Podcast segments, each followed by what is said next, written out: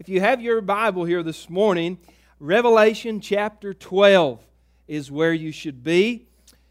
We're going to be looking at a message entitled The Cosmic Conflict. And a great sign appeared in heaven, and a woman clothed with the sun, with the moon under her feet, and on her head a crown of 12 stars. She was pregnant and was crying out in birth pains and the agony of giving birth. And another sign appeared in heaven Behold, a great red dragon with seven heads and ten horns, and on his head seven diadems, and his tail swept down a third of the stars of heaven and cast them down to the earth. And a dragon stood before the woman who was about to give birth, so that when she bore her child, he might devour it. And she gave birth to a male child one who's to rule all the nations with a rod of iron, but her child was called up to God and to his throne. And the woman fled into the wilderness, where she has a place prepared by God in which she has been nourished for 1,260 days. Now, in ancient China, there was a general by the name of Sun Tzu. He wrote a timeless work called The Art of War. It's a textbook, if you will, on the tactics of warfare. And in that book, he makes this statement. He said, All warfare is based on deception. Hence, when we are able to attack, we must seem unable. When using our forces, we must appear inactive. When we are near, we must make the enemy believe that we are far away. And when we are far away, we must make him believe we are near. All warfare based on deception. There's probably no better illustration of that than what happened in 1943 as World War II raged across Europe. In 1943, the British planned an elaborate deception. It was codenamed Operation Mincemeat. And the goal of the ruse was to disguise the Allied invasion of Sicily and to trick the Germans into thinking that the Allies were going to land in Greece instead of Sicily. And here's how they did it the Brits obtained the corpse of a deceased vagrant and dressed him up in full military uniform. The personal items on the body identified the deceased man as the fictitious Captain William Martin. And the Brits forged fake classified documents they placed them in a briefcase and handcuffed that case to the body. These top secret memos suggested that the Allies were planning an invasion of Greece. And so, with the body cleverly disguised, the British Navy transported that corpse by submarine and dumped it off of the coast of Spain. And soon enough, the Germans discovered that dummy captain they found the documents, they deciphered them, and they began to move troops and resources to Greece in preparation for what they thought was going to be a massive invasion. When in reality, the real war was taking place at Sicily. So the Allied invasion of Sicily was a smashing success due to deception and the invisible war that took place behind the scenes and if there were ever a parallel to Revelation 12, it would have to be Operation Mincemeat. Because in this chapter, we have a picture of the invisible war that's been going on behind the scenes, behind the front lines, since the very beginning of time. C.S. Lewis, the great Christian writer and thinker, said this There is no neutral ground in the universe. Every square inch, every split second is claimed by God and counterclaimed by Satan. And so, Revelation 12 is a reminder that this Christian life takes place not on a playground, but on a battleground. And that we are combatants in a cosmic conflict. In Revelation 12, which we just read, we saw John's new vision. And there he gets a panorama of spiritual warfare. In fact, we read of three characters that have been involved in this invisible war. We read of a celestial woman, whom we will learn is Israel, and a royal child, whom we will see is none other than Jesus Christ, and a fiery red dragon, whom we know as Satan. And so this passage is about the cosmic conflict. Just as Operation Mincemeat was a conflict that happened behind the scenes, so too in Revelation 12 we have a picture behind the scenes of history that tells us about the battle that's been raging. Now, let's break down this chapter because it is very complex and easy to lose your way. We first see, number one, a symbolic portrait of Israel. That's what we read in verses 1 and 2, the symbolic portrait of Israel. Now, there's many differing opinions about the identity of this celestial woman that we read about. She's great with child. The Catholics favor that this is the Virgin Mary. Some also suggest that this is the church, but as we will see through our study, neither of those views fit the context nor the symbolism. There's a few telltale uh, features, though, that help us understand that this woman is a picture, a portrait of the nation Israel. How do we know that? Well, look in verse 1 again, and you will see the woman's clothing. It says there, a great sign appeared in heaven a woman clothed with the sun and with the moon under her feet, and on her head a crown or a garland of 12 stars. Now, this heavenly description of this woman says that she's accompanied by the sun and the moon and 12 stars. This echoes from Genesis 37. And you remember in that passage, it's Joseph's dream, one of his many dreams that he had as a young man. Genesis 37, verse 9, he dreamed another dream and told his brothers and said, Behold, I have dreamed another dream. Behold, the sun and the moon and the 11 stars were bowing down to me. Now, if you can remember back to Genesis 37, we have a 17 year old young man, Joseph, who will one day be the prime minister in Egypt. And God gives him, as a young man, a prophetic dream in which he sees his family in symbol through his 11 brothers, the stars, and his mother, Rachel, there is the moon, and his father, Jacob, as the sun. His family would one day bow down and revere him. And so we see that this symbolism taken from Genesis 37 now appears here in Revelation 12, and the sun, the moon, and the stars with this woman are a picture of Israel. Moreover, those 12 stars above the head of the woman correspond to Israel's 12 tribes. So we see the woman's clothing. And then we read in verse 2 about the woman's cries. It says in verse 2 and then being with child, she cried out in labor and in pain to give birth. If you study your Old Testament, you find out very quickly that one of the pictures that God uses to describe Israel is a woman in travail. You can track that down in other places like Isaiah 26 verses 17 and 18, Jeremiah 4:31, Micah 4:10. But just like a pregnant woman who experiences labor pains, so too for many hundreds of years the nation of Israel was in distress waiting for their messianic deliverer to be born.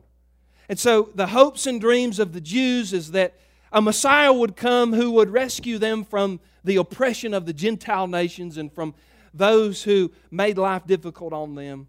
And by the way, the fact that this woman is pregnant and going to give birth shows us that this can't be the church because the church doesn't give birth to the Messiah or to the Christ. It's the reverse. So we see here in our passage a symbolic portrait of Israel. Are you following with me? We're going down into the rabbit hole. It gets a little bit deeper. Then we read number two of the satanic persecutor of Israel. Notice in this passage, there's no mistaking the identity of the dragon. He's none other than Satan, the great villain of God's divine drama, and his malevolence is targeted toward the child and toward the woman. Now, we read about several details concerning Satan or the dragon. We see, first off, the dragon's dominating power in verse 3. And another sight appeared in heaven Behold, a great dragon, fiery red, having seven heads and ten horns, and seven diadems on his heads. What does all of that mean? Well, the red of course, corresponds to bloodshed, and there's been a path of violence that has followed Satan everywhere he has gone. We see there that the seven heads is a picture of completeness. So, seven in the Bible is a number of completeness. And those seven heads convey the idea of a full intellect, a genius intellect. Satan knows about you and I. He knows about our weaknesses. He was there in the beginning and he knows how to study mankind and to trip him up and make him fall into sin. Then we see that he has horns, and from the prophecies of Daniel, we know that a horn is a symbol and prophecy of a political authority. And Satan does indeed influence the men on the earth in positions of power. And then lastly, we see those diadems. That's a picture of his spiritual dominion. You know, the Bible says in Ephesians 2 2 that Satan is the prince of the power of the air. 1 John 5 19 says that the whole world lies under the sway of the wicked one. And so we see the dominating power of the dragon. And then in verse 4, we read of his dishonored partners. Now, for a brief moment, we go back to the very beginning of creation when Lucifer became Satan. Satan wasn't always Satan. In fact, the Bible tells us in Ezekiel 28 and Isaiah 14 that God created him as a beautiful angel. He was an anointed cherub who led choirs of angels in heaven, but pride got the best of him. He wanted to be the God of God, and because of that, he fell and he took a third of the angels with him. That's what this verse mentions. In his tail drew a third of the stars of heaven and threw them to the earth.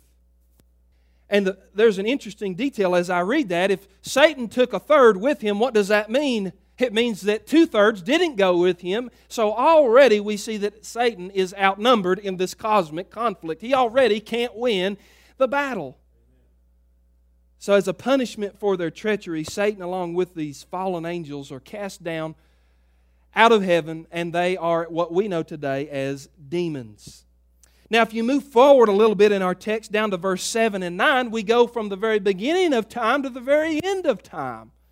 And in verses 7 through 9, we get a window into the tribulation period. Look at what the Bible says here.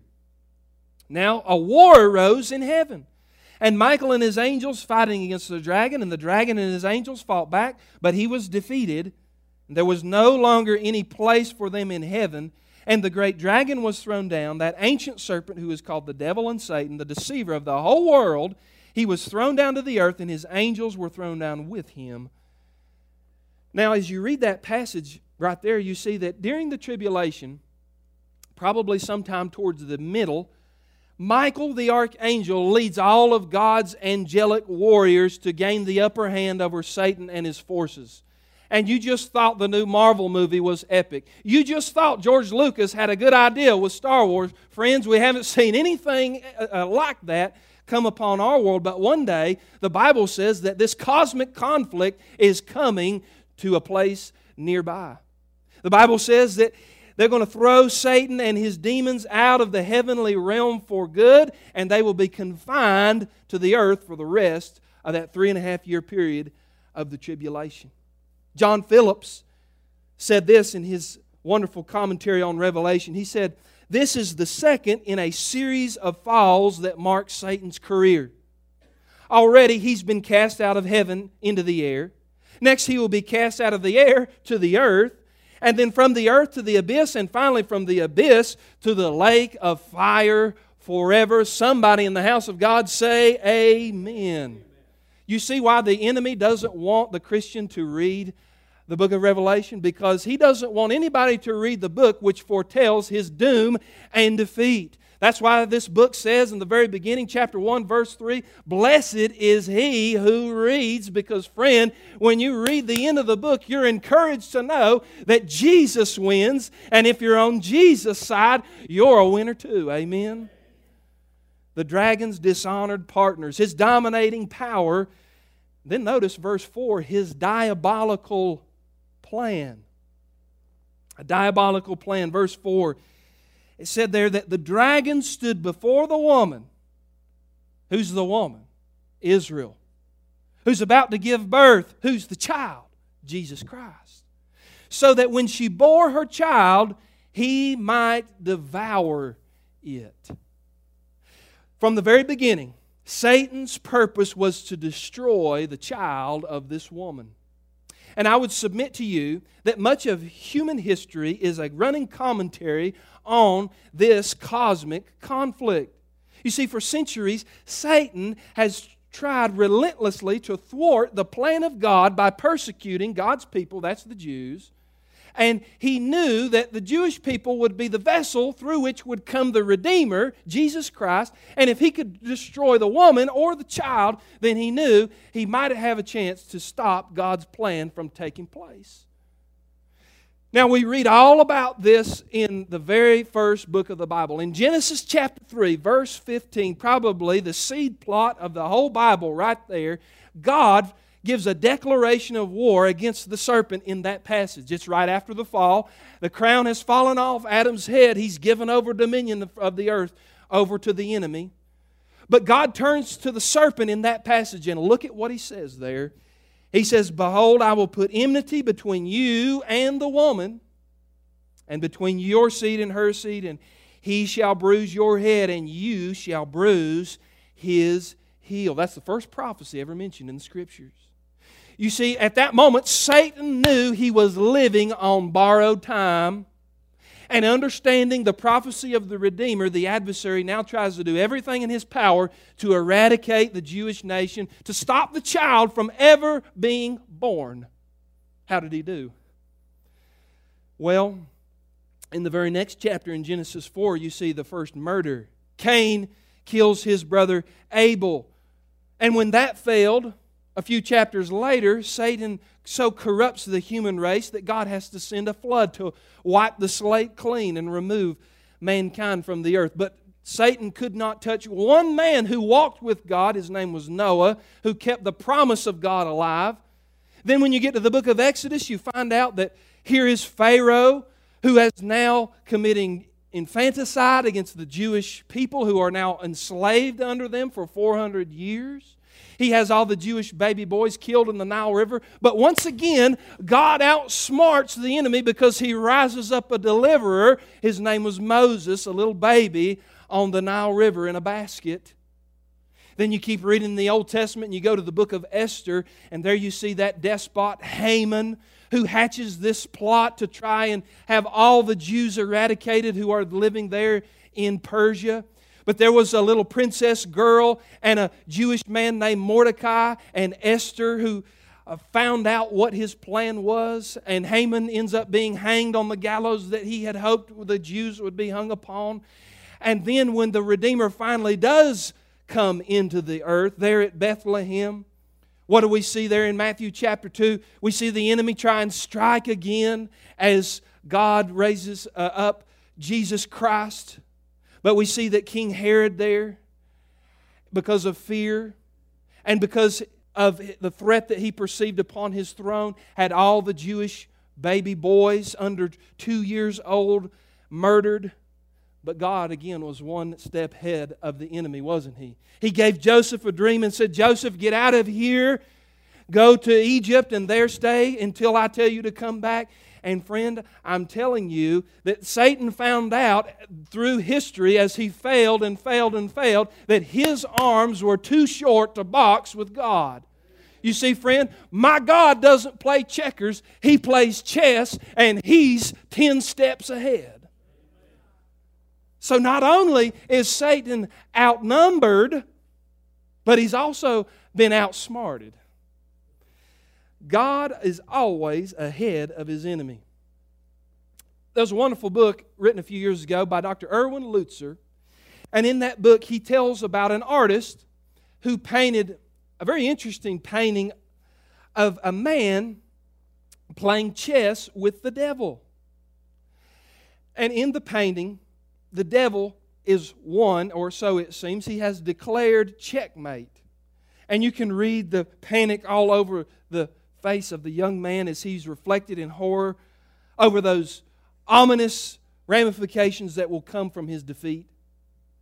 But Erwin Lutzer said that as that painting hung there in the art gallery, that one day a champion chess player, a man named Paul Morphy, went into the museum and he was fascinated by this painting of the devil and this man playing chess. And he said that he stood there for hours. And this world champion chess player started calculating in his head all of the moves that could be made or played ahead in his mind. Is there anything that could be done in this situation? And suddenly, the light bulb came on in his mind, and he said that he screamed there in the middle of the art gallery, Young man, it's not checkmate. There's one more move you can make. Here's what Erwin Lutzer said.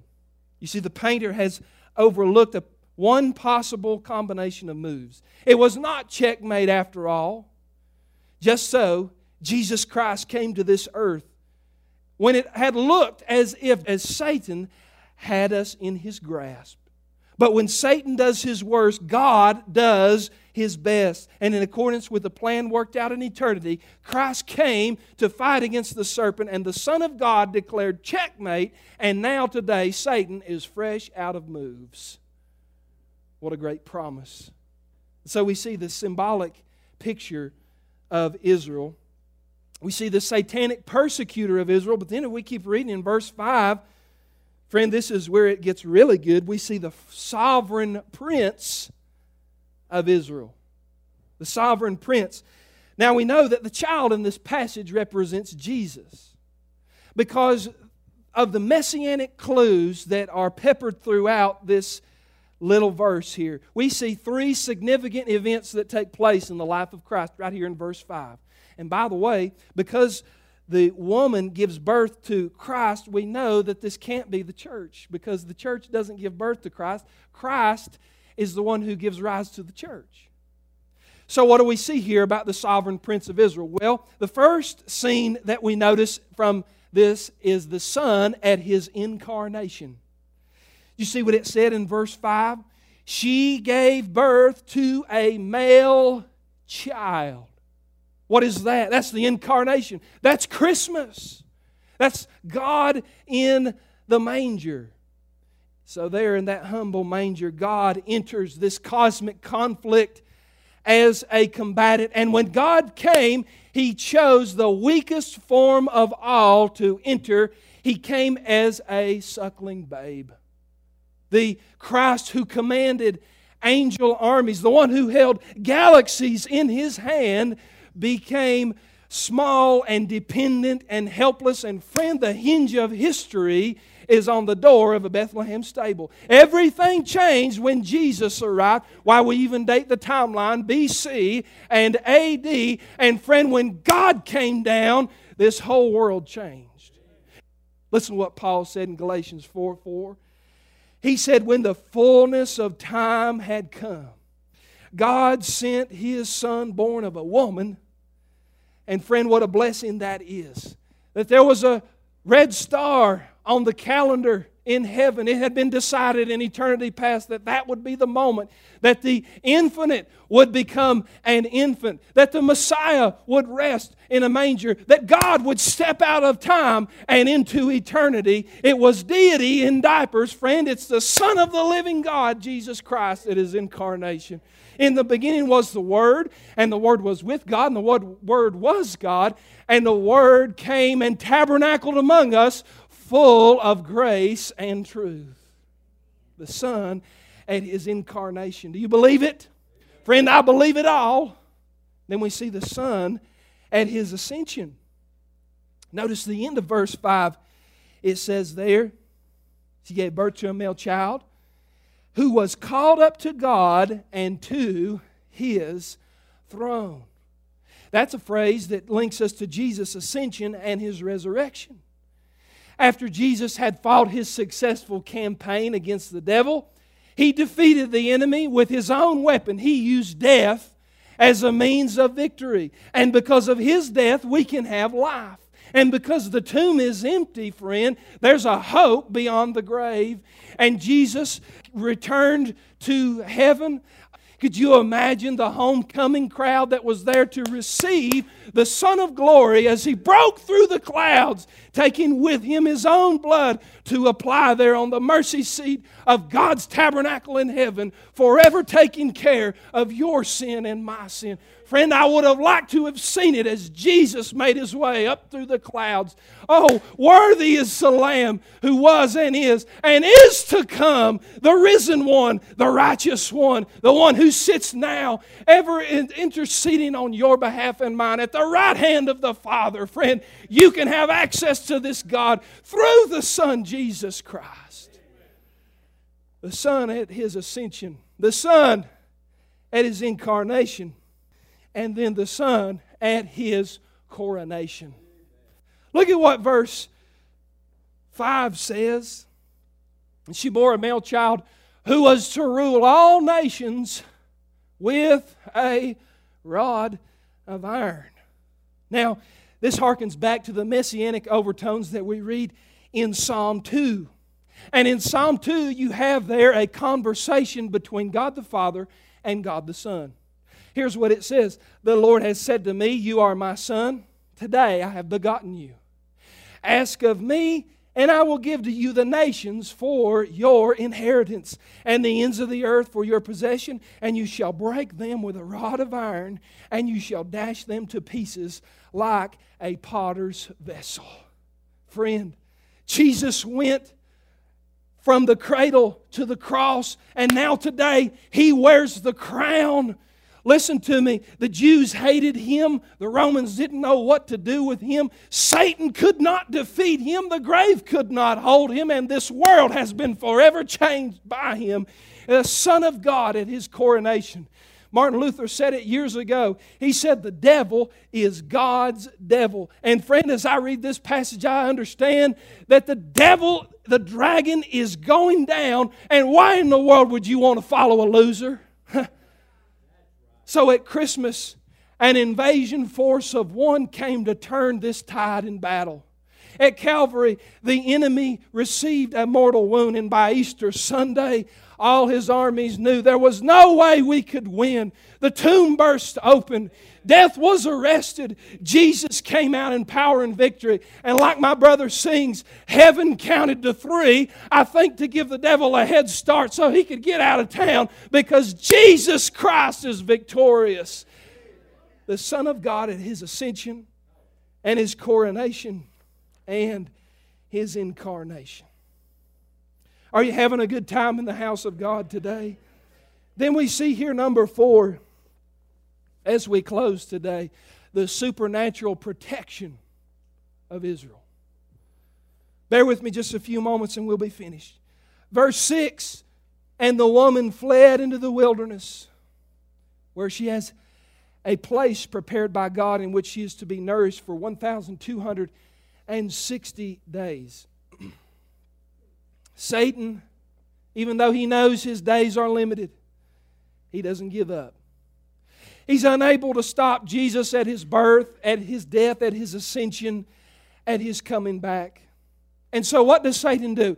He turns his assault and his hatred towards God's people.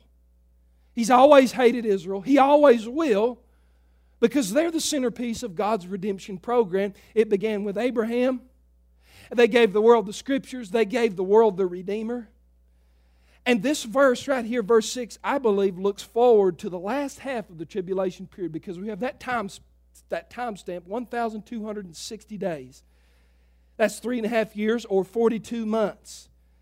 And what this verse tells us is that during that time, Satan is going to try one last ditch effort to cause as much bloodshed and mayhem as he can.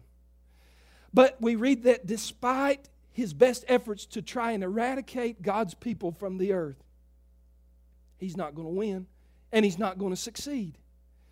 See, these verses tell us that the woman flees into the wilderness where she is nourished by God. And so, somewhere in the world, God is going to provide a refuge. God is going to provide a place for His people. And just as He provided for them during those 40 years of wilderness wandering, God is going to protect and provide for his people those last three and a half years of the prophetic timeline. Some have speculated that the place where the Jewish people might hide is a place called Petra. It's in modern day Jordan. And if you've seen the movies, if you've seen like Indiana Jones, you've seen this place in the movies before. But some scholars speculate that from other clues in the Old Testament that this might be the place where they find refuge during that time period.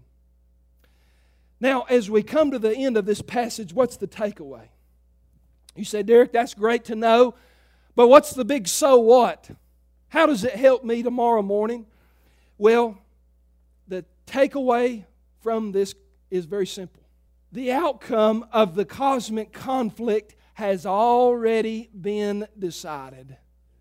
And try as he might, your worst enemy and my worst enemy cannot and will not win. Satan is a defeated foe, and the only satisfaction that he has is taking people to hell with him. And here's the encouraging thing as a soldier in the Lord's army, we report for duty to a commander in chief who's never lost a battle, who doesn't even have the word loss in his vocabulary. As we face our own personal battles and our own temptations, as we are on this battleground, this spiritual warfare, we don't fight for victory, we fight from victory that Jesus Christ has already given us. Let me finish with this today. Carolyn Arends is a writer for Christianity Today. And she tells an interesting story in one of her articles about how the demise of the enemy can teach us a few things in the meantime. She says this I loved Sundays when missionaries would come and share their stories. When missionaries were on furlough, they brought special reports in place of a sermon. She said, There was one missionary that came to my little Baptist church that I've never forgotten. They were a married couple stationed in a steamy jungle in Africa. And one day they told us that an enormous snake, much larger than a man, slithered its way right into their front door and kitchen. Terrified, they ran outside and searched for a local who might know how to get the snake out of their house. A machete wielding neighbor came to the rescue, calmly marching into their house and decapitated the snake with one clean chop. The neighbor reemerged triumphant and assured the missionaries that the reptile was dead. But there was a catch, he said.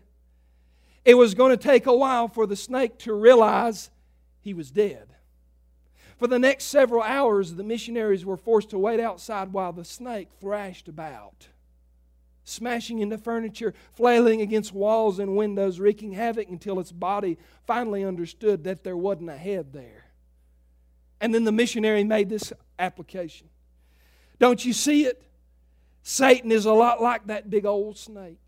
He's already been defeated at the cross and the empty tomb. Jesus dealt his death blow. In the meantime, he's going to do some damage. He's going to thrash around and hiss. But never forget, he's a goner and he's living on borrowed time. Praise God today. Listen to me, friend. When you find yourself under satanic attack and he wants to remind you of the failures of your past, you just remind him of his future. Just like in any war, you have to pick a side.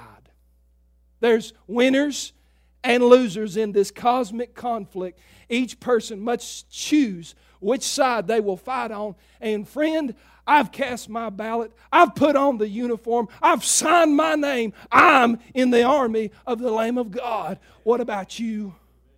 Once I drifted out in sin, had no joy and peace within, and my soul was burdened down with pride. Then my Savior came along and showed me I was wrong. Now I know I'm on the winning side.